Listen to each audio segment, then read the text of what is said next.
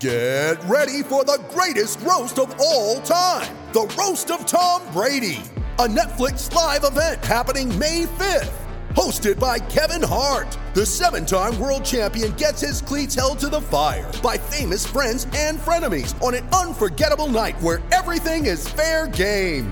Tune in on May 5th at 5 p.m. Pacific time for the Roast of Tom Brady, live only on Netflix.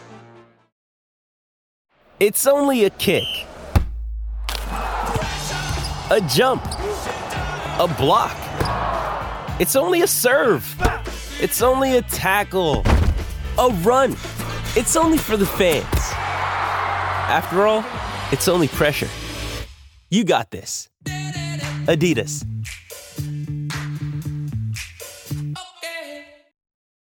You ready? Showtime. On May 3rd, summer starts with The Fall Guy. Let's do it later. Let's drink a spicy margarita. Make some bad decisions. Yes.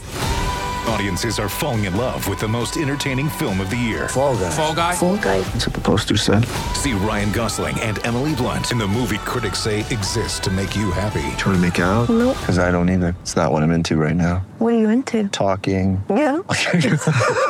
The Fall Guy. Only in theaters May 3rd. Rated PG-13. With threats to our nation waiting around every corner, adaptability is more important than ever. When conditions change without notice, quick strategic thinking is crucial. And with obstacles consistently impending, determination is essential in overcoming them. It's this willingness, decisiveness, and resilience that sets Marines apart. With our fighting spirit, we don't just fight battles, we win them. Marines are the constant our nation counts on to fight the unknown. And through adaptable problem solving, we do just that. Learn more at marines.com.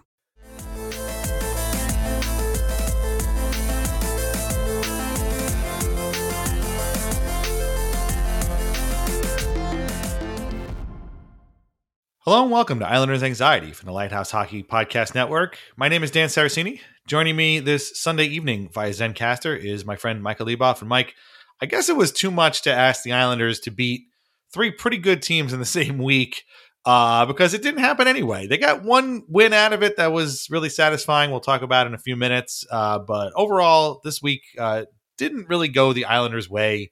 And it is definitely going to shade the next three weeks in a way that I don't think we want it to be shaded, unfortunately.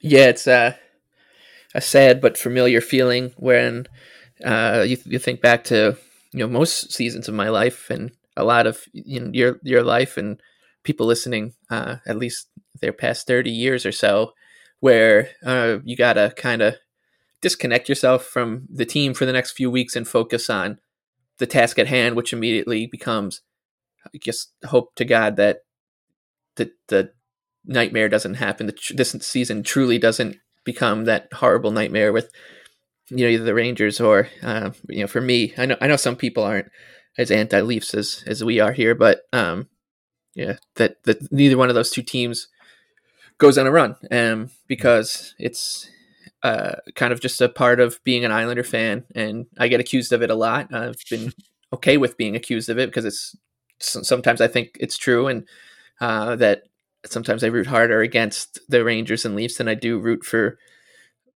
the Islanders. Um, I, I would I would say the past couple seasons have probably taught me that that is that's false, and, and I do root harder for the Islanders than the other two teams. But um, in a in a situation like this, it's definitely true where you're the the spite comes out. Uh, it, it kind of tr- spite trumps love.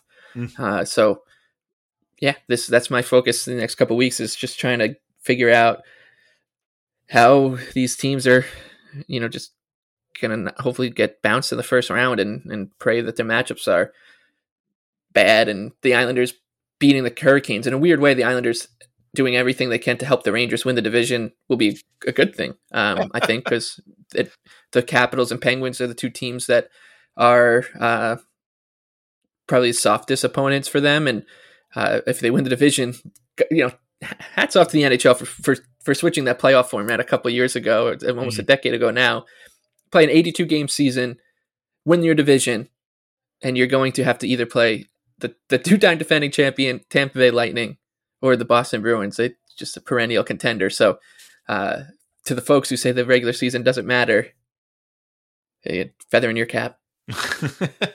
uh, no, I've thought the same thing, and in fact, uh, I had the uh, the Penguins Caps game on Saturday on TV, and I was telling my wife, you know, I the, one of the, the sickest things about this season is I found myself rooting for the Penguins a lot because their first round matchup might be the Rangers, and in fact was rooting for them in that game too because they were playing the Caps, and I was hoping that they would help out the Islanders. Of course, the Penguins being the Penguins, they're not in the business of helping the Islanders, and they haven't been since 1972. So uh, it didn't go the Islanders' way. But yeah, no, I feel we're going to talk a lot in the second half about that that situation and this sort of zombie three weeks that are, are ahead of us, unfortunately. Um, but uh, yeah, it's it's you know a week ago we sat here and we talked. The Islanders had come off a really great week, and we talked about all the kind of things that would need to break their way in order for them to gain some real ground on the Caps, and that just didn't happen this week. Uh, they lost to Dallas. They beat Carolina, which again, in, the, in a funny way, really helped the Rangers out. Uh, and then they lost to St. Louis the next night on a back to back, which was really, really hard. They had to do without Casey Cizikas, who was suspended for a game for boarding. Um, and it, it, was rough. And and you know, just in looking, I want to lump the the Stars game and the Blues game together because they kind of were similar a little bit. Um, although the scores were very different. They lost three two to Dallas and they lost six one to St. Louis. You know that in both cases they were both kind of like throwbacks to the earlier part of the season where the Islanders didn't play too poorly. I mean, they they had some good moments and and in fact whole good periods, but every mistake ended up in the back of their net and the other teams were aggressive and forcing them into mistakes and making their defense look slow and disorganized. And then you know that one mistake becomes this sort of insurmountable thing when you don't have guys that can kind of just create goals in the way that other teams can. And in the, in the case of the stars game um, they ended up going down two nothing in the first period Marian Studenic I love Studenic, by the way. He used to be a devil, if that name is, rings a bell. I believe he is Czech, but his last name, Studenic, sounds like what an Italian teacher says to get the kids' attention. Hey, Studenic. I just find that kind of funny. I have yet to find a way to like put that in writing to put it on Twitter, so I have to say it here. But I'm glad I can. Unfortunately, it's because he scored a goal against the Islanders. It was his first, second, it was the second goal of the season, I think, and his first with Dallas. And then um uh there was a they tried to you know, challenge for uh, goalie interference. Didn't happen because, of course, why would it? Um, Pageau tied the game, but uh, then Tyler Seguin kind of deflected it with 47 seconds left. And again, it's like a throwback to that that first part of the year where like you know okay we've we've equalized the game they're they're playing okay they they got everything straightened out yeah they were they were kind of in the weeds a little bit but everything evened out by the end of the period and then oh now Dallas is up 2-1 and that was pretty much you know how that period went. Um, Brock Nelson tied it again uh, with a wrister on the opening shift of the second period, uh, and then uh, Radek Faksa scored a shorthanded goal, and it was a, a terrible PP. Uh, it was all very completely discombobulated. They never, even when they got the puck back, they just didn't do anything with it. And you know, the Islanders only had one shot through like 18 minutes of that period, and it was just like, dude, what are we doing out here? Like, what what is even happening? And it's just like, I get that know they don't have a lot of offensive stars, but man, you guys got to create something somehow, some way. And that shorthanded goal ended up being the the game winning goal. And I mean, they pressed in the third. Chara hit a post. Barzal, I don't know. I still don't even know what happened. He had a he had an open net, and I guess Jake Oettinger maybe got it with the knob of his stick or off his shoulder or something. I don't even his back. Who the hell knows what happened? It just didn't go in, and it was just that kind of night. And that was it. And you know, Varlamov made 37 saves in that game. He was pretty good, but shots were 40 to 21 Dallas. Dobson was great. But overall, it was just a very kind of the kind of slow, sloppy, and really generally stupid game that we've seen an awful lot of this season. And it was not was not something I really wanted to see again. We've we've gone weeks without seeing it like that, but just it just wasn't in the cards for them that game. And you know, whatever whatever few minutes they had of competency just weren't enough to kind of overcome a good Dallas team playing for their playoff lives, trying to hold off Vegas, and that was the end of that. Yeah, I think um, another reason to lump those two games together and is is that the Islanders were in really tough scheduling spots for both of them. Yes, and that's kind of been a a theme here during this run. Um, yeah, I think what what we're going to learn is when people are, are releasing their obituaries for this season for the Islanders is just how much how in the weeds they they get and you know the, the top level will be will just say the Islanders were disappointing. they're old, they're slow, whatever.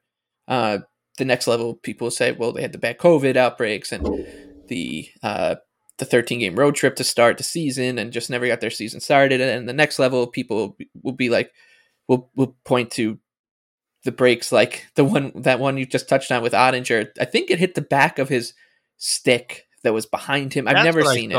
Right, Never yeah. seen it before.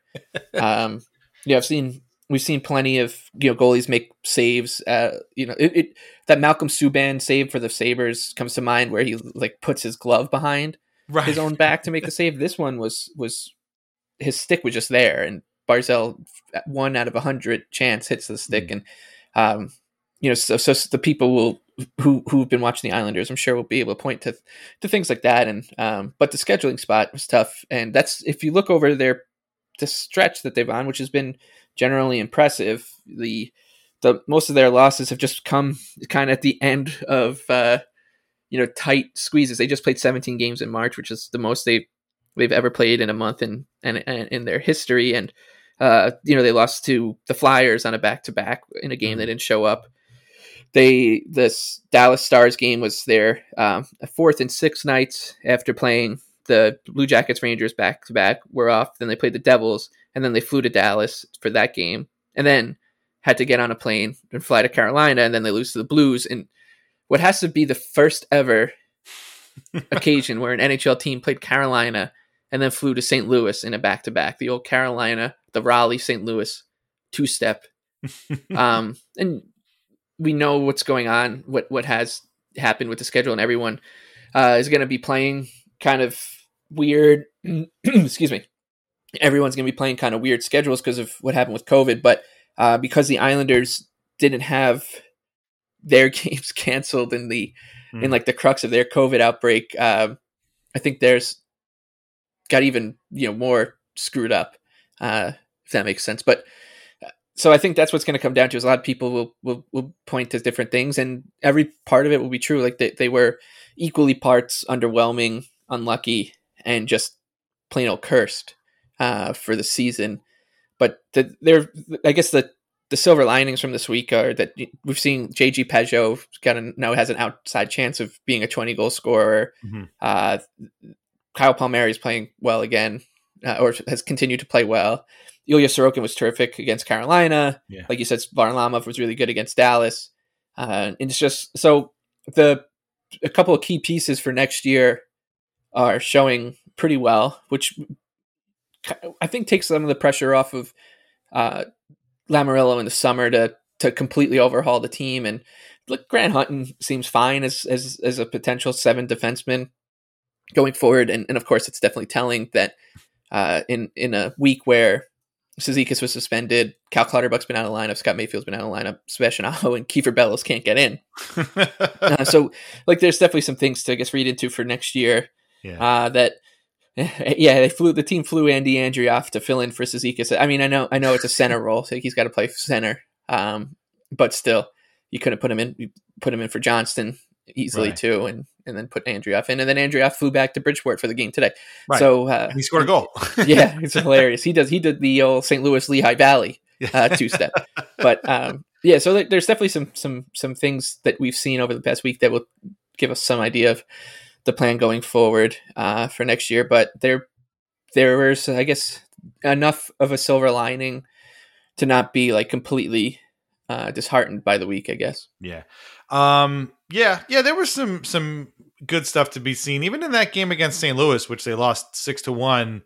Uh yeah, Cizikas was was out with this one game suspension. Andy Andreoff was in. I was shocked because I thought for sure that JG Pageau would just get double shifted at center with the especially the way he's playing.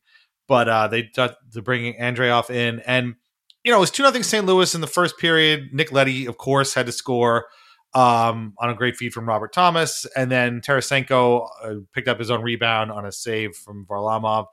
But even still, like, it didn't feel like the game was kind of out of hand at that point. And and it's actually funny if you go to Natural Stat Trick and you look at the underlying numbers for this game, it's surprisingly close. Like you would think, you know, the Blues won six to one. They probably just dismantled the Islanders, but like underlying wise, that was not the case. Uh, each team had twenty had uh, had uh, thirty one shots on goal. Each goalie made. Oh no, I guess Varlamov made twenty five saves, but uh, you know the high danger chances were actually within one of each other. The the the Islanders, uh, you know, their their little blue blob was a little bit darker than the, the Blues were, but you know, six one is six one, and so Yeah. the wheels really came off in the second period. Justin Faulk, of all people, had two goals. Uh, he batted one of them out of the air for God's sakes, and then uh, Ivan the Barber Barbashev uh, after uh, Varlamov made a stop. And this is again, this is like again that cursed, that cursed season. This happens. Jordan Kyrou was on a breakaway, right? This guy was at the All Star game, like he was really good, and the he makes the move on Varlamov, and the puck actually squirts sort of along the goal line. I guess Varlamov got kind of enough of it to kind of direct it outside the goal and just along the goal line. But Barbashev is there, and he just literally just skates into it and knocks it in, and that made it, uh, you know, four nothing at that. Excuse me, five nothing at that point. Grant Hutton, who you just talked about, he scored uh, on a slap shot. I thought it was Lee's, but Lee was in front, but it was Hutton's apparently. Uh, and then immediately right after Robert Thomas scored. So like, you know, you thought, all right, five one, yeah, big deal. Maybe they get another one here, you know, at the end of the period. But nope, the Blues got another one, and that's how it ended. And I guess the Blues were just on cruise control. Barry Trotz said that you know their first period he thought was okay, and then that they just kind of weren't winning puck battles. They were they're soft on the walls, as he said. Um, he said they were brain dead at one point, which got cut out of the Islanders' uh, website version. Um, but like again, it's just funny that if you look at the underlying numbers, you would not think that this game ended six one, but it did because every mistake the Islanders made ended up in the back of their net. And credit the Blues for pressing and creating those mistakes. It's not like they just you know gave the game away, but uh, you know I, I just it's one of those that's we've again we've seen too many of. It's just a good team. Oh, by the way, these are also two good teams that the Islanders didn't beat, as we've seen many times this season too. And it's just you know it was a sec- it was a back to back for the Blues too. So, but they're at home, which I guess probably doesn't much matter. Um, and it was just it was just a demoralizing, terrible way to, to spend a Saturday night. I'm sorry for everybody that that spent that time. I watched only the second period. I was at my daughter's middle school play for the first period. It was six one at the end of the second one, and I was like, you know what? I, it's been a long day, and I don't want to watch the rest of this. And I just turned it off, and that's how it ended. Um, Yeah. But uh, you know, again, Varlamov was pretty good in that game, but what are you gonna do? He got hung out to dry against a good team, you know. So what are you gonna do? Yeah, they, they they had a couple really good scoring chances early in the game. Um, Binnington made a ridiculous save on Brock Binnington, Nelson. who's been bad this season, was actually very good in that game. Yeah, Uh, like I think the first six minutes of the game, the Islanders could have been up two or three, uh, and and then when they weren't, you knew what was going to happen. And uh, yeah, it was it was an interesting broadcast because uh, it was Alan Fearing, Yeah. uh, calling the game, the play by play, and he's he's great, you know, true pro. Um, and then you had EJ Hradek, who, if there's one lesson to be learned from this whole season, uh, in terms of broadcasts and and the NHL NHL games as as a product, an entertainment product, it's I think we should just let people who are uh, on the path or are professional broadcasters just be the be the play by play and co- color people Right. because EJ in a in a similar vein to I guess uh, the nowhere near as, as as bad as we've seen from from the likes of John Buccigross this Mm. this season or um, uh, Leah Hextall, but because they're play by play, but but EJ EJ kind of called the game as if uh, he he- was wa- I guess like watching it at a bar with your friend, just be like, oh wow, like that was a good chance. Like uh, he's not on top of the action; he's just much more reacting to it than Yeah. kind of adding. So He does a lot of describing. yeah, of hope, what- what hopefully, we just saw. hopefully going going forward, uh, the ESPN and the NHL. I mean, I don't know if ESPN has probably been paying attention to any of their broadcasts because Mm. they probably just like let's just buy the rights and it will just kind of set set the course to to no- north towards the North Star, and we'll Mm. check in in six years when when we need to re up or not. um, and you just we just I just hope that we start to see less and less of uh, the N- NHL tonight or you know on the fly crew NHL Network on the fly crew is uh, getting these Islander games. But um, I think they're there because you know obviously Butch Goring is has been in and out of the lineup himself with with health issues. So we we do miss Butchie and and, and for for all Butch's um, you know Butchisms. Uh, he's he's a he's a joy to listen to in in in the booth. I think I, I get such a kick out of him Hmm. because I know I'm not going to hear the the most mind blowing X's and O talk out of uh, Butch Goring, uh, but that's not what I'm there for. And I'm and I'm I'm there for his kind of you know shtick where I'm not here for the uh, I don't I'm not a fan of the the uh, unpolished I guess you can call it booth people who are trying to develop their own shtick in a in a one off, which which just doesn't work. Um, and then we had Joe Micheletti for the the Hurricanes game, which was it's just whenever he's like the fill in. It's been a couple times this season now. I don't know if other people do feel this way, but I just feel so. I feel it feels wrong. like you left us, man. Like you, you, Yeah. you took the you took the bigger. You you, you got promoted. I'm sure is is the way it was viewed, uh, going from the, Islander broadcast to the to the Rangers, and not not sitting in production meetings in, in a closet in Nassau Coliseum, and instead going to you know these these ornate studios at MSG. Uh, you, you you chose that path, and and you can't just you know parachute in and and not have people upset. So uh, I don't I, I don't think I enjoy those either. So I guess it's you know it's it's it's a little hypocritical because I'm saying, look, I want a professional in the booth, but not that one. I wonder how many people, and this is obviously like MSG would know this, and they're not telling anybody. But like, I wonder how many people were even watching that game that even know that Joe. Because I think I was, I agree with you. Because I mean, I remember when when Micheletti called Islanders games very vividly uh, back when with during the Howie Rose days. But I wonder how many other people are watching this and remembering that. I wonder how many dads are like, you know, this guy used to do Islanders games, and then he left for the Rangers, and so. I don't want to hear him on my damn team, you know. And Yeah. the kids are probably like, yeah, okay, dad, whatever, you know. But like, uh, I know for me, I feel the same way. It just feels weird, you know. It, I mean, there's some great like dadisms with watching sports. Like, uh, there's this new thing in the MLB now with uh, the PitchCom where you can call the pitch from your wristband and like buzzes the pitcher to tell him what what pitch to throw, and that that's just gonna not gonna go over well with the dads. no, But um, the the Micheletti thing, I think, is a little, like I, I don't I don't disagree with the dads out there who who are getting irate about you, you would say irrationally upset about it because it just like it does feel wrong and, and you you can and i and I know that there's like you said like there's logistics with with MSG and I'm sure they have to have they don't want to pay like a, an independent contractor if they don't have to and if they can get Micheletti to do it.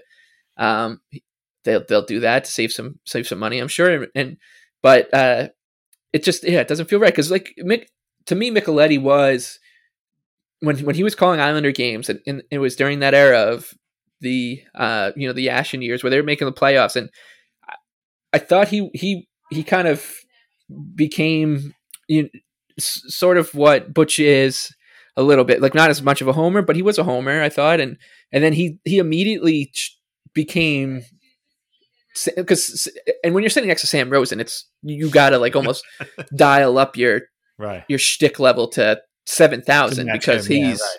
he's just the Mister Shtick. Hmm. Um, and he's also obviously uh, he, you can't blame him because you don't. I I don't know how I would call a Rangers game if I knew James Dolan was down the hall and if I said that uh, Dan Blackburn should have saved some should have saved it uh, and, he didn't, and I wouldn't want James Dolan knocking on my door. But uh, but Micheletti, since going to the Rangers, I feel like has just become this whole different level of uh, of Homer. Even because even when he calls the national games and the Rangers are playing him, uh, he's he's like, God, if I had to hear that guy talk about how great Derek Stepan is in the faceoff circle on big faceoffs, even though he's 22 years old, or oh look how much Tom Remy tr- Renney trusts Derek Stepan. He's out there for the last one of the last shifts of the game, two minutes left against the Capitals, and he's out there. Like, Yeah. chill, Joe. Like Yeah, you were you were telling us how great Trent Hunter was two months ago. So Yeah. let's, let's let's let's dial it back. We know who you are. Um, It's a- but it's yeah, a little much. Yeah, I don't forgive him. Is what I'm trying to say. He is a he is a little effusive. Let's put it that way. Yeah. Um. And and also again, I, I much like EJ, like he just kind of very is reactive to like, and the puck squirts right to him and he scores. Yeah, I know, Joe. I saw that. Like I just it's really now. I, I'm looking for something a little bit different here. And of course, you know, here we are. We would take Butch any day, and I'm sure there are people that yeah. The Athletic actually, Sean Shapiro at the Athletic sent out his thing for like ranking of the NHL broadcasters, and the Islanders usually do pretty high, but it's usually like, yeah, Brendan's great, but Butch, eh, you know. but we love Butch, so we'll we'll take Yeah. it. But yeah, Joe, it's it's a, it's hard. Well, it, it depends on what you want on your broadcast. Like if if if Butch Butch harkens back to the the days of you know the seventies or eighties or early nineties broadcasts where these guys were entertainers first, like Right. like Stan, like Stan Fischler wouldn't. Ha- I don't think he would get a, a a callback in in this day and age. It's it's and when I- I I mean this as a compliment when I say like Butch and Stan um, and guys like that. If there's there's a few around the league still that that they're very um, you know slap shot, very minor league. Like it's it's in a good way. Like they're um, they have like some kitsch to them. They have a funny personality, and they add to the broadcast with their whim. Whereas like you can either be like a, a complete robot now and, and just talk about you know the X's and O's, and you're going to turn off one part of the audience, or you can be uh, you know the I guess the the Micheletti or uh, EJ types that just I just I just don't think do a, a great job. But um, and you, and you're turning off you know a different part of the audience. But with w- when you're very honest about what you're going to be, which I think Stan and Butch are, like they're not they're not getting into the booth and saying like. Like I'm gonna break down why the Carolina Hurricanes power play is so good, and, and I'm gonna show you with these gifts or blobs or whatever people use these days, hexagons, and um, you're not they they they're, they're pretty upfront with. Right. You're just gonna get you know a hilarious phrase that was all the rage back in 1937 or 1976 in Western Canada, Right. and you're gonna laugh about that, and you're gonna hear me mispronounce a bunch of names, but yes. like it's it's okay like because and a lot of it is because like brendan burke for you know his uh, i don't know if i guess his for all his ego like he, he's really good at calling a game but uh, play by play Yeah. Uh, my thing with Butch before we we move on is that like he makes fun of himself for being a homer. People call himself call him a homer, but I'll be honest. I've listened to other people around the league, and I don't think Butch is anywhere even almost close to being one of the biggest homers in the league. I'm sorry. I think I think Micheletti's worse. I think Jack Edwards and Andy Brickley are both worse than, and I don't even mind those two guys. I think they're okay, but I don't think Yeah. Butch is that much. If if an Islander makes a dumb play and takes a penalty at a bad time, he's going to say it. He's going to say, "Now that's not a good penalty right there." Actually, my, my favorite Butch thing is when he's like, "No, I don't. I just didn't see a penalty there, Brendan." And then they'll show the replay, and they'll be like, "Yeah, yeah, it's a good penalty. The stick comes up and gets." Okay, or but- or when there's like a kind of like a, a newish rule Mm. where he he doesn't know it and brendan is the one who like t- explains it to him he's like yeah well like you know they did change that or there's like been Right. a crackdown or an emphasis on on that kind of play and then butch goes oh, all i know is that you know billy smith if if if this was billy smith's day like he would be two-handing somebody in the back of the head right now and and then it's like 30 s- or not 30 seconds, but like three seconds of dead air and then you just hear Right. brendan pick it up he's like and mayfield breaks it out to andreoff and the islanders are into the zone and it's just it's Right. But it's it's what you know it's what the booth is it's not trying to be Right. what it's not which is i i appreciate Mhm. um and it would it would get annoying if if if butch tried to do you know the Right. other thing Yeah. and um same way as it would be super annoying if if you had someone like ray ferraro who's who's really really good at at, Yeah. at uh you know being a, a, a an analyst more than a color commentator Yeah. um, that if he tried to do the kind of butch stuff, um, but it, you know that's what it is. It's it's he's he's a color commentator in, in, in Butch and the stands of the world and the Andy Brickleys, like you said. I think Edwards and Brickley. I love listening to them. I love tuning into Bruins games and listening because they're outrageous. And Yeah. but Brickley adds color to the commentary, which is his job. Right. Uh, and Ferraro is pretty good at peppering that stuff in, and it always comes back to the Islanders, which is nice. Yeah.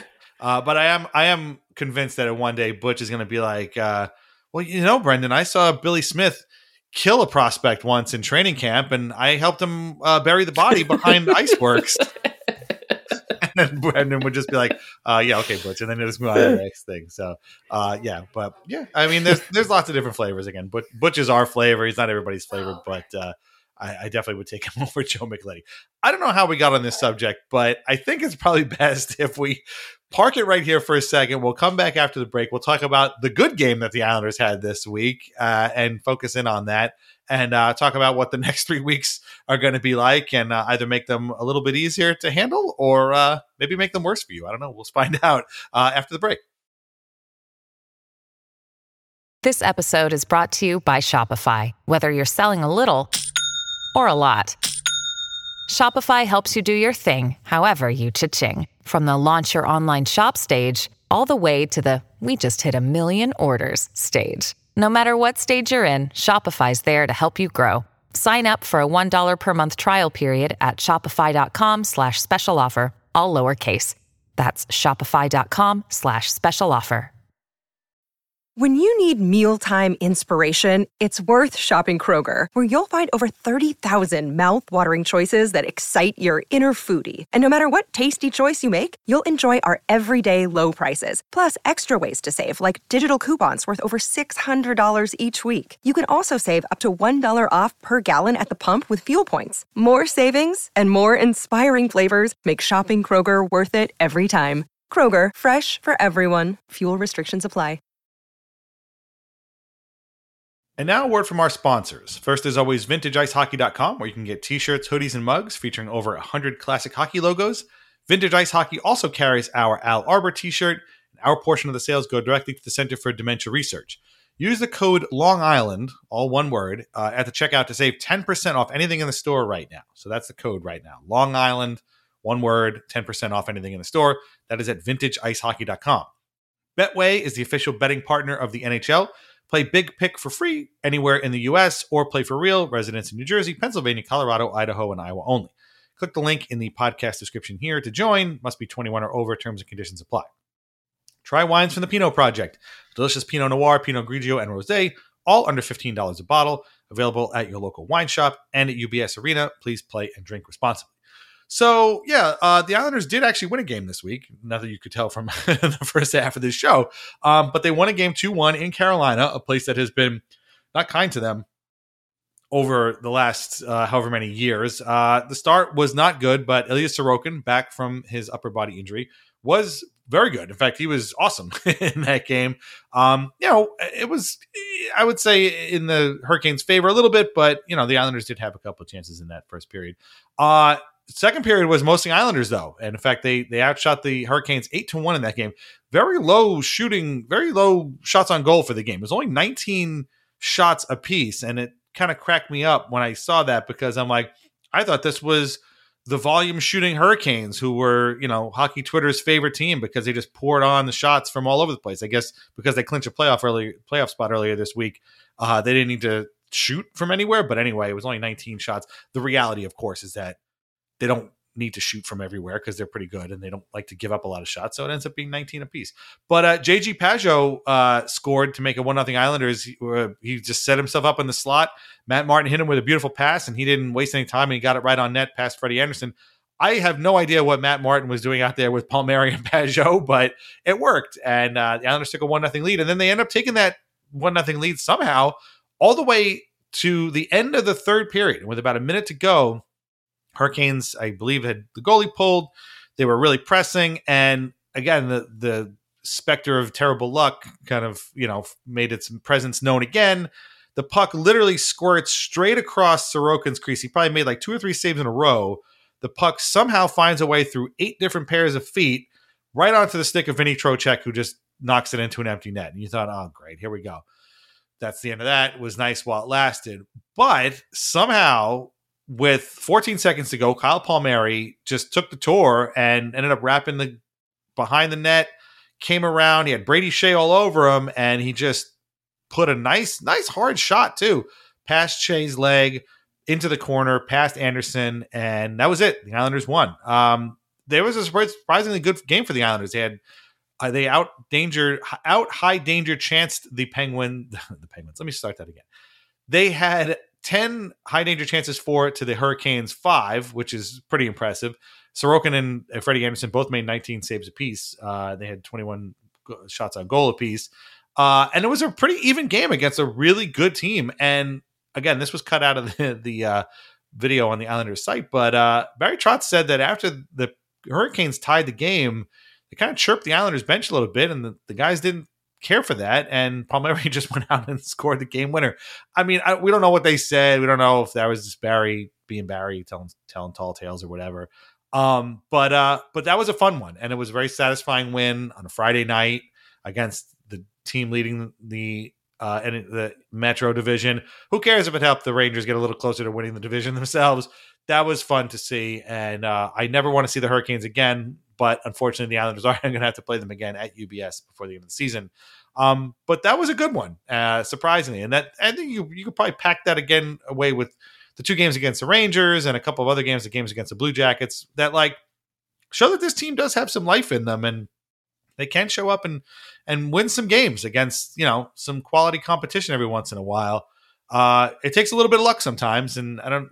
Kyle Palmieri's goal wasn't luck specifically, but uh, you know it helps when sometimes the hockey gods are on your side, and it hasn't happened all that much for the Islanders this year. But this one time in Raleigh on a Friday night in April, it was. So I'll take it. That's good enough for me.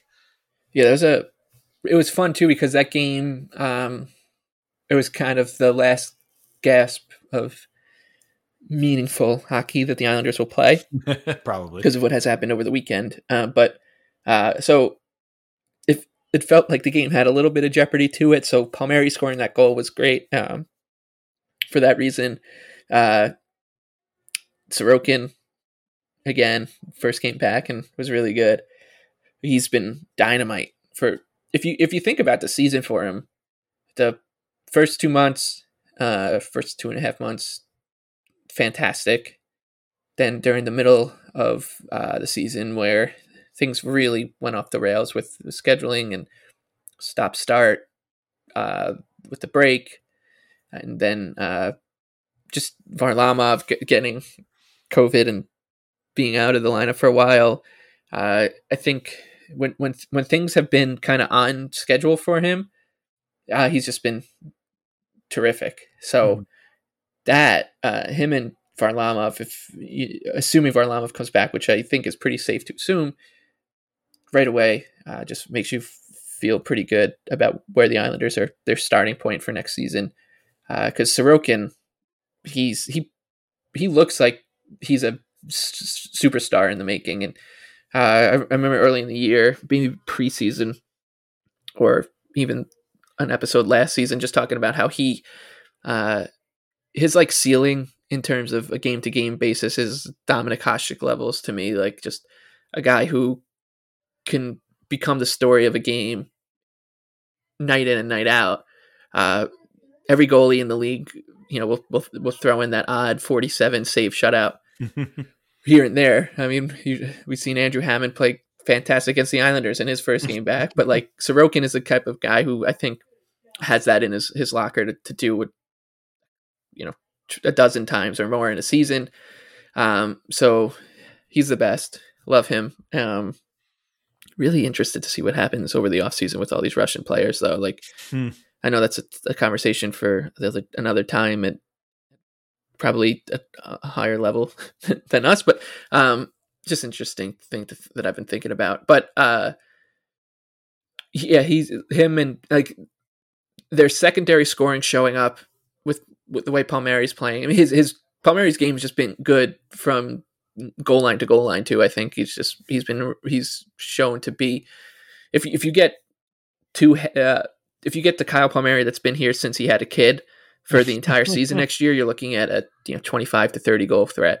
Right. Uh, so that's huge and um, another another thing that like should take a little his his form should take a little bit of pressure uh, off of Lou here in the off season. I, I, obviously they do need to find somebody to to turn the Barzal, to find a connection with Barzal and turn that first line into a dynamic first line because they they they certainly have the second and third line with some pop on mm. in the bag already. So uh, that's definitely a case. And I didn't once again like it's just it's been a weird stretch for for Barzal where I think he's been playing really well, but the the counting stats just aren't there. So I'm very interested to see how people sum up his season mm. um, because I think you can definitely make an argument that he's been unlucky and also underwhelming like the team, and then the fact that he's been playing this this past month basically with Wahlstrom and Wahlstrom hasn't set the world on fire is interesting too because all of a sudden you start to think about his future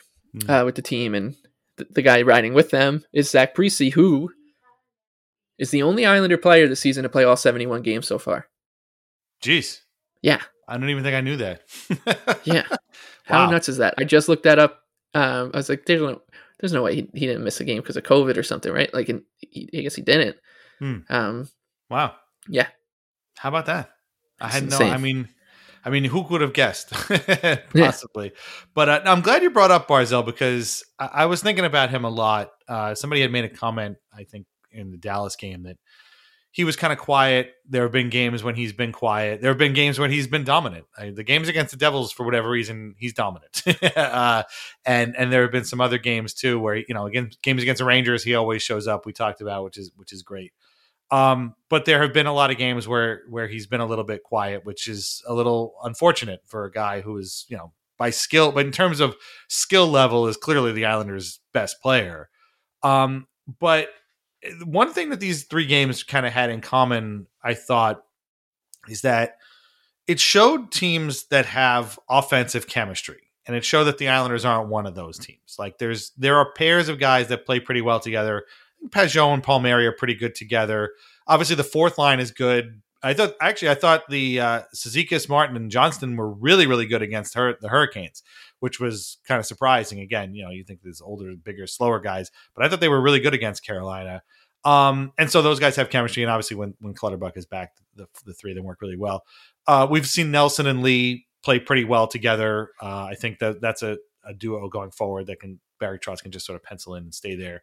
Um, but Barzal doesn't really have that. And I think the common feeling was that they need to get him a shooter. That's this is why people wanted to see Wahlstrom there. They, you know, you could just this guy can just feed Wahlstrom and you can just score goals at will. That would be a great way to do it. And that would be great. But that's not what's happened. Wahlstrom isn't that guy yet.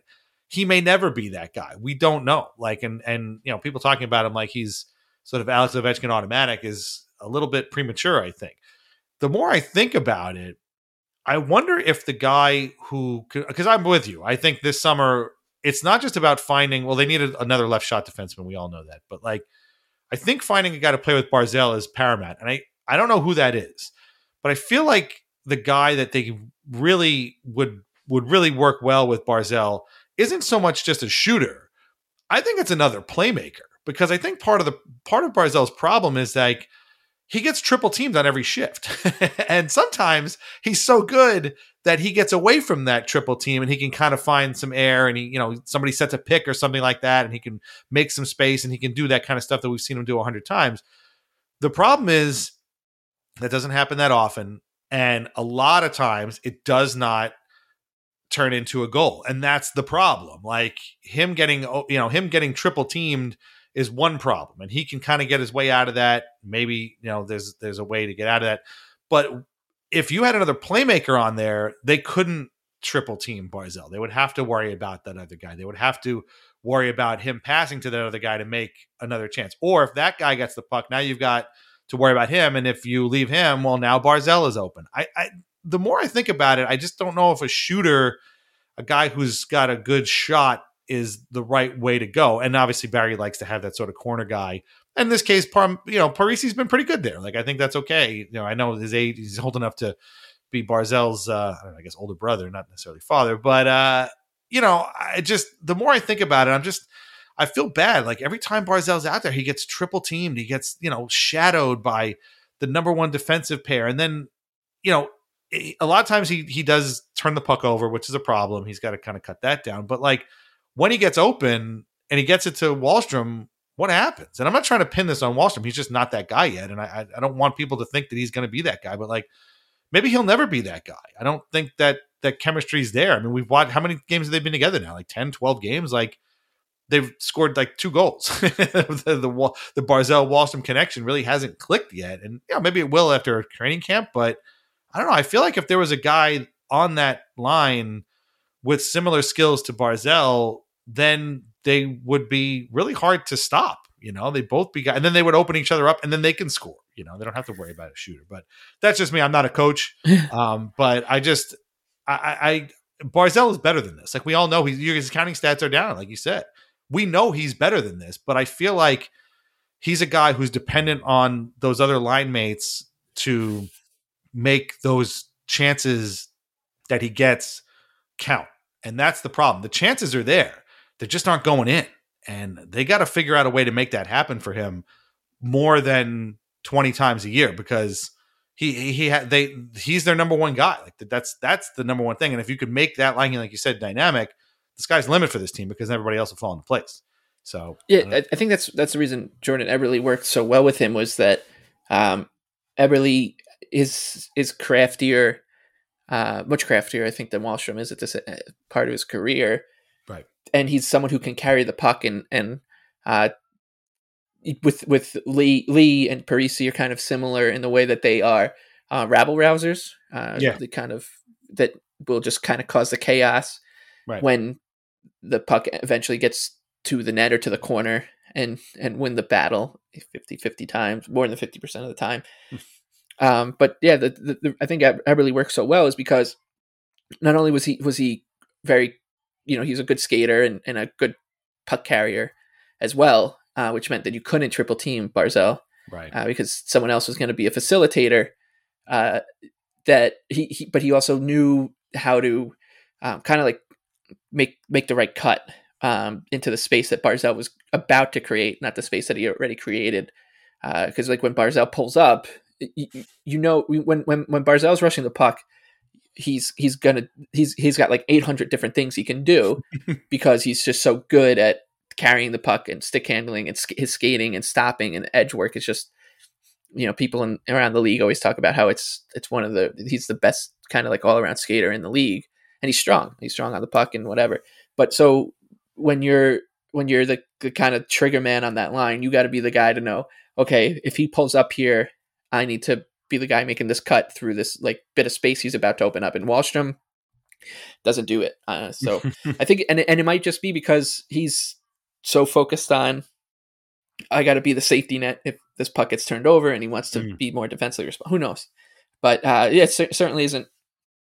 It's not working um, to the because not only does it need to to like not be a net negative for them, like they, I don't think they're giving up many scoring chances, uh, but for them for that line, if you're putting your kind of your two of your best four offensive players together on a line, they need to be scoring very consistently. It's not enough to be a uh, you know good play driving line. You need to produce, and they just haven't yet. And I you know I really am starting to to wonder because the Islanders will will need to make room on the roster at some point, uh, and you just I do wonder if if if if Wahlstrom, who like I, I think I've said before, if you know six months ago I would have said completely untouchable, uh, is now someone that the Islanders wouldn't be opposed to uh, moving for uh, an upgrade, an established upgrade, exciting upgrade in, in that kind of role, and then kind of shifting uh, you know, Aatu Raty into the the Wahlstrom mold of okay, you're the you're the new young forward who's going to be here, and if you turn the puck over the blue line, you're going to be sitting for a week, and everyone's going to get mad. Well, he's probably going to be that anyway, and he may Yeah. actually be on his way over to uh, this last couple weeks to be that person. But yeah, that that's my thing. I, I think they need to they need to figure out a way to make Barzal more dangerous, and I, I think it's got less to do with him and more to do with with his. I, I agree, and and I, and I also think that the because of his stats, and, and people are going to look at his his production since Trotz came over, and the discourse on Barzal is coming because his next contract is coming, and Right. um, after next season, and that's when the discar- this discourse on every player truly gets nauseating. So, Right. just a, a warning to to prepare for that. Yeah, definitely, definitely. Uh, let's uh, let's prepare uh, for the last three weeks of this season before that comes. That is a, that is a next year problem. But uh, the next three weeks of the Islander season is gonna kind of suck, and it's a real shame because again, like a week ago, we sat here and we talked about you know maybe they can make something of this, and I still do feel like the Islanders don't want to be eliminated. Oh, sorry, I you know I almost forgot. The best thing about Friday night's win in Carolina was that going into that game, had the Hurricanes won, both the Leafs and Rangers would have clinched playoff berths. Again, the Hurricanes had clinched their berth the night before. And so the Islanders winning was just a big throbbing fu to both the Leafs and Rangers and Hurricanes. So I loved it. That was great. I had to use uh, uh, the uh, the old "Coming to America" scene from the barbershop. If you know the movie, which you should, uh, you know what I'm talking about. But that was the most satisfying part of the win. Was like, no, no, you're not going to you're not going to clinch on our time. You can clinch on your time. And the fact that both of them clinched the next night is kind of irrelevant. It just it didn't happen on the Islanders' dime, which is what I was hoping for. Um, the uh, I do think the Islanders are going to try and you know win enough games to to hold off and only be eliminated by the fact that their their uh, schedule has run out. Um, but this week is going to be tough. They got a back to back against the Penguins, um, or home, home home and home, I should say, against the Penguins on Tuesday and Thursday, and then they play the Habs uh, on Friday, uh, and then they have another game uh, against the Hurricanes, I believe, on oh no, excuse me, against the Leafs on Sunday at seven thirty. So that is not going to be an easy thing. The Penguins are, you know, back to kind of their their herky jerky ways, but they're definitely really good. Uh, they're definitely going to give the Islanders fits. The Habs are what they are at this point. Um, I expect the, the way the season has gone, I expect the Islanders to sweep the two games against the Penguins, and of course lose to the Habs on the back to back. That would be the most Islander, the pos- most possible Islanders outcome. Um, but you know, the, the whole thing is that this is not going to be a fun time, and we've been really treated the last three years to ends of seasons that mattered. That you know they they weren't like trying to just hang on to that eighth seed or claw their way in. Like they were comfortably in playoff positions before this point of the season. They were going places, they were winning consistently, and they were just there to get ready for the playoffs. This year, they are none of those things, and they're not even trying to, you know, make that eighth seed. They're just kind of playing out the string, and it's like you were saying, it's kind of like harkens back to a time in our youth uh, when this was just the way it was. But the difference between that and this is that those teams really had no no hope for the future. I mean, I guess there was a little because there was always a you know prospect here or there that you were hoping for, and you know maybe they would sign somebody, but you know it was always like what's going to happen with the arena, who you know who's signing the checks, who's going to want to play here, why would anybody play here, who's going to get traded, you know what's going to happen to. Them. Now it's sort of like there is hope, and you know here we are talking about well, who can they get to play with their best player? Well, the fact that they have Matt Barzal is already one one good thing, and they need to find some help there. But uh, it's not going to make this last three weeks any more fun, knowing that you know maybe next year they're pretty good, but these next three weeks, and again in particular in, in light of the Rangers and the Leafs and and the Penguins and the Caps and the Hurricanes, like a whole bunch of teams that Islanders fans really really hate for a lot of different reasons, all you know, kind of happily going to the playoffs. I mean, throw the Lightning and Bruins in there too. Why not? Uh, it just it's just going to make it even worse. And and honestly, I'm still on the fence about even watching the playoffs. I might just kind of bail and you know watch like RuPaul's Drag Race instead. I don't know something something else other than than playoff hockey because I, I, it's been a long road and a long season, and I, I just think I just might want to take a break. I don't even know, but I have to watch these last three weeks before I can even get to that point. Yeah, it's uh it's it's not fun. Like the the bad times are back with uh this time of year. So it's it, it's just it's such a funny phenomenon of and something you just really wouldn't understand uh, for for most most fans uh, of other teams. I'm sure like they're obviously like Canadiens fans, sure, and uh, then you got like fans of. I mean, I, I can't even think of like another kind of fan base with um, you know two two bitter, bitter rivals like the Islanders and the Canadiens have. They have with you know, Boston and Toronto, and we have with um, the Rangers and Leafs now. But uh, it's it's not fun because you, you, you spend you know the odds are obviously in your favor. There's there's 16 teams going to be in the playoffs, and 14 of them are not those two teams. Hmm. so, uh, but this whole month I'll just be convincing myself there's no way that they'll ever lose, and that's how I spent so many springs when Henrik Lundqvist was on the Rangers, and you just uh, like, oh, like I remember when the Rangers were down three one, um, in that run, a uh, couple to the to the Stanley Cup, and they were down three one to the Penguins, and just was so sure that they were going to come back and win that series. And I was proven right, and and then they obviously went on that run. Um, and we we thank Alec Martinez, and of course we thank Adam Henrique, and they're going to be those kind of players. Like we thank Joonas Korpisalo for for what he did mm. in the mm. bubble against the Leafs. We thank you know Carey Price and Ben Chiarot and Nick Suzuki for what they did last year to the Leafs, which just truly was magnificent. Um, but there's gonna we're gonna need more of those kind of heroes from from a, uh, the enemy of your enemy is your friend kind of deal. Uh, and you know whether it's I don't know Brayden Point for the Lightning or Hmm. you know Charlie McAvoy. Where where the Char- Charlie McAvoy viewing party is going to be uh, on Long Island because I'll be there if they're playing the Rangers or the Leafs and wanting to watch and yeah, uh, you know, I have some Bruins gear here because uh, my wife is a Bruins fan and I'll just find a way to squeeze into it Hmm. and uh, yeah, so it's it's it makes for an like it's it it becomes easier when the playoffs actually start Yeah. but these next few weeks are just going to be terror and Yeah. because both teams are in pretty good form right now and y- you know that these games don't really matter yet Hmm. until we get to the playoffs and it, th- it these couple weeks too like it's just the worst part of the regular season because the the discourse around it's just it's repeated on Right. every mainstream you know like 32 thoughts is just going to be about you can can the Leafs win this style of hockey in, with this style of hockey in the playoffs? Will Jack Campbell hold up? Uh, Can and then Austin for the Rangers, Matthews it's pass some Leaf god from you know the 1970s on this list today, on I- this esoteric list of whatever's today? It's like we don't care. it's it's outrageous how much they think people Yeah. outside of Toronto care about that stuff. Like, and and maybe some do, but like, I don't. I don't think. I think that they they very much overestimate the, the this and I've- every day it's it's it's the Austin Matthews goal goal count counter. Like, I've heard the Yeah, name like- Rick Vaive more times over the last three weeks than I've ever wanted to hear the name Rick Yeah, Vaive in my entire life. Also, how unimpressive is it that it's Rick Vaive? yeah, seriously. like they're talking about this like it's it's it, Ovechkin is at 44 goals this season and he's marching towards Gretzky.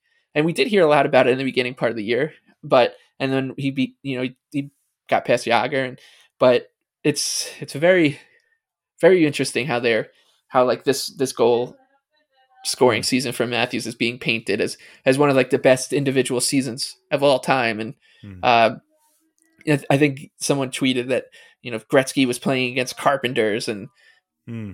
Like oh yeah, cigarette smokers. So like the fact that Matthews is doing this against the best athletes in the world just makes it even more impressive. These it's just these these people are just out of their out of their tree. And well, um, Matthews, uh, he I guess was on pace to do like a fifty and fifty, but I guess he didn't score against the Habs on Saturday. Is that is that what happened? Because he, because if he had gotten it, we never would have heard the end of it. oh I yeah, I, I'm I'm not even sure. I've been trying so hard to I know. Me, me too. tune out. Like it's it's yeah, he's a really really good player. Um, that Lou Lamoriello drafted.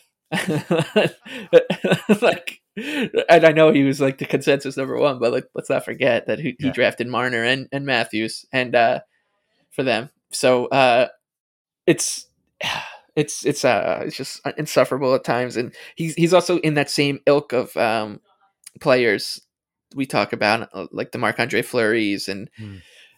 uh, so forth. That uh, I don't find him all that interesting at all. No. I don't. I don't think he's. I think he's. He's basically a what a prof- young professional athlete looks like in 2022, and is. I, I can tell you exactly if you. Hey, hey, hey, what what do you think Austin Matthews is going to look like right now? He's walking off the bus to to the Leafs game. Like I can probably get very close to exactly what he's going to look like. Um, I might not be able to get the colors right, but I can tell you exactly how close because that's how cliche you know these guys are, and and instead it'll be you know quote tweeted and be like Leafs by a hundred because Yeah. he's got a a mustache or something. But yeah, I don't. um, I don't find him particularly. I mean, there's so many guys in the league that I don't find. I mean, even McDavid. Like, I just don't find him particularly interesting as a person. I mean, he's awesome on the ice, but I just, yeah. I, I, the, but that's the thing. Like now, I mean, these are the stories, and then once the playoffs start, there'll be new stories, and so we're all Yeah. kind of in that dead zone of like, Yeah. all right, hey, get these guys out of here already. Like, let's move on. And you know, this, and it's like, what are they? Are we jockeying for? And that, that was kind of why, really, more than anything, I was rooting for the Islanders to make some noise, was because we had heard so much that oh, I guess the, the top eight in the East are all set. So you know we could just move on, and, and I just wanted the Islanders to crash that party so badly, just to shut everybody up for at least a little while. You know, even if they didn't make it, just to kind of like just scare everybody, give them a new story to talk about. Uh, it would have been nice. Never happened. It would have Yeah, really been been nice, but Yeah. the uh yeah it, i mean and the last thing i'll say about this, these teams is like the, the hope is that you know at the end of round one these these you can then sit back and laugh at all, all the hype about you know matthews' season and stuff and because you you, the the kind of narrative going into the season was the regular season doesn't matter for the leafs at all Hmm. except people are treating like that. It's like the exact opposite. that this is one of the most impressive things that they've ever seen, and it's forgotten about what what happened last year when they just absolutely dominated that North Division in the Mhm. regular season before losing to the the worst team in the playoffs by far that made it to the Stanley Cup somehow. But Right. um, yeah, and then with I mean the, with the Rangers, it's it's just a completely different animal because it's like with the Leafs, it's you know, this this team's going to need to play wide open hockey and hope that Jack Campbell plays Hmm. Okay and, and they can maybe make some noise. And with the Rangers, it's just a, a goaltender like that just really complicates everything as as we've lived Yeah. through with Lundqvist, and that's that's giving me some some you know PRSD, some like post Rangers stress disorder or something because uh or some I should say PLSD, some post Lundqvist uh, stress disorder because it's um, we, we we've seen the Rangers get completely outplayed in playoff series and win them four one because of their goalie. So Yeah. um, that's that's the horrifying part. And actually, and another thing the Rangers and the Leafs have in common is that, you know, we've heard the name Adam Graves a lot too because of uh, Chris Kreider's season. And that's another one. It's like, wait, Adam Graves? Really? You know, it's like, yeah, yeah, he's, he's, he's the guy. It's like, all right. I mean, you forget how, how, what a luxury it is to have Mike Bossy on your team's all time, you know, goal scoring list, Ryan, Bryan Trottier, even like uh Yo- Roman Josi's on you know on pace for 100 points or whatever. He may have already done it, and uh you know you're going to start seeing a lot of lists with like Denis Potvin, and you're like, hmm, none of these other teams have a guy who did that, huh? Oh, The, the crazy thing was that Josi's uh, gonna maybe eclipse the Predators all time record, or he already did. Yeah. and it, the the whole the record holder is Paul Kariya. yeah, right, yeah, What? Man, that those couple years right after the lockout, yeah, there is there Right. is there is a book to be written about that because you know it, it, just thinking about like Zhitnik and Satan go from Buffalo to New York, like the the movement in that that first free agent Right. frenzy was just because all of a sudden everybody had to like cry. That's Yeah. how Chris Chris Pronger ended up in Edmonton. Right. They had to just get rid of him because the Blues had you know their because the cap, was- yeah. Yeah, so yeah, there was a lot of movement there, but yeah, I did see that. Yeah, Paul Kariya, and that, and that that caused like the entire world to be like, right, Paul Kariya played for the Predators. Holy shit, really? Yeah. So, well, there you go. Uh. And of course, speaking of Mike Bossy, uh, all the best to him in his uh, time right now. Uh, he's uh, struggling, uh, obviously, and he is with his family. So uh, we're thinking about him as always, uh, and uh, we hope uh, you know for the best. Uh, so that wraps this episode up. Uh, I don't think we're gonna make the next three weeks any better for anybody, but uh, we try. but I mean, if you if you were hoping we were, I mean, I don't know what to tell you. You you've obviously not been listening to us for very long. Um, we'll be back next week. Uh, uh, we're gonna try and get to it on Monday, uh, probably during the day. Uh, if you have not yet listened to our last, latest episode of Weird Islanders, it was a conversation between me and Bob Dittmeyer, who was the AHL correspondent uh, covering the Capital District Islanders for a time in the 90s. Also covered their uh, rivals up in the upstate area there, the Adirondack Red Wings and the um, uh, the Albany Choppers for a little time. Check it out. It's a great ride down the uh, 90s rabbit hole. A lot of we talked about a lot of players, Graham Townsend, Greg Parks, even some guys like Kevin Cheveldayoff and Gene, Dean Chynoweth. It was a great conversation. Thanks again to Bob for coming on. It was a lot of fun. Uh, so check that out. And uh, our next episode of Weird Islanders, which has already been booked, is going to be an all timer. I promise you. So you just have to wait a couple weeks for that. Uh, read Lighthouse Hockey every single day for your most up to date Islanders news and discussion. Where can everybody read your work on Twitter, Michael Leboff? Uh, the Big Lebowski uh, with two e's. Sorry, I changed it up there. I always I follow okay. Mike at the Big Lebowski uh, on Twitter. Uh, he's got a ton of stuff. I mean, are you guys ramping up like line change for the playoffs? Is there going to be like Yeah, new yeah. episodes? And I'll, I'll be um, asking. I was asking a couple of people I work with who who are uh, young sharp hockey minds what they think Hmm. right now of of these Rangers and matchups and maybe feel a little bit better. I'll say, but uh, the um, yeah, as What- as we what- always say, look where the betters are looking because that's Yeah. where you want to know. Like, one of them is a Caps fan, and he, and he he thinks that he's he's very hard on Washington too. I should note, but um, is thinks that they're better than people will be giving them credit for because they've just been in the same spot all season, and um, so it made me feel a little bit better if the Rangers play them.